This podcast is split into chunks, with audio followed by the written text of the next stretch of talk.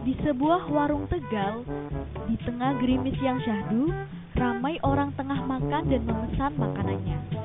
Dua orang ibu-ibu tengah bertengkar pada saat obrolan di antara mereka mulai memanas. Ibu-ibu mulai bosen. Ayo dong bu pada pesen ikan hiu dimakan teri. Kalau gini saya bisa rugi. Ayo Ju, dibeli.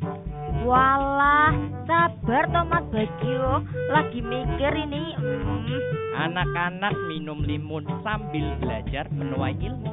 Gak usah bingung, gak usah ngelamun. Nanti cantiknya jadi hilang loh bu. Halah, kumbal. Jadi wong iku ya sing solutif to, Mas.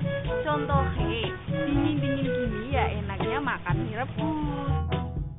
Mie goreng ayu ah, lebih enak.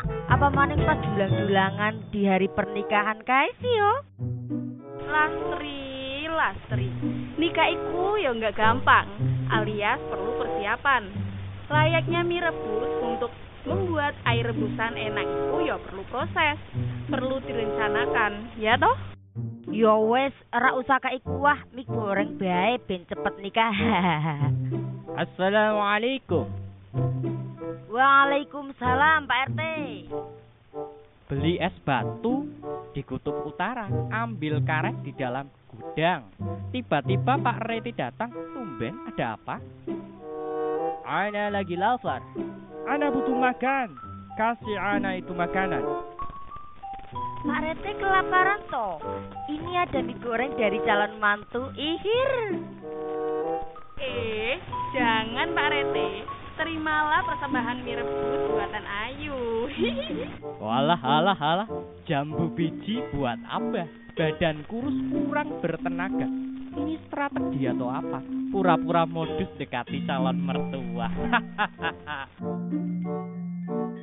Pada Genava ini, Ana punya anak mau nikah muda. Saya siap kok Pak RT jadi calonnya. Ayo ayo Pak. Aku aja, Pak. Sudah Ayu, namanya juga Ayu. Hatinya pasti juga Ayu. Ana punya anak sudah ada calon, jadi jangan berharap ya. Mau jadi yang kedua sama Ana. Ih, enggak. Ada mie goreng, ada mie rebus. Jadi kenangan tinggal dibungkus. Saya terima sebungkus kenangan bersama mie rebus dan mie goreng. Sah Pak RT? Sah Mas Bagio? Mas Bagio. Nih, aku bayar. Cie, kompak, sah.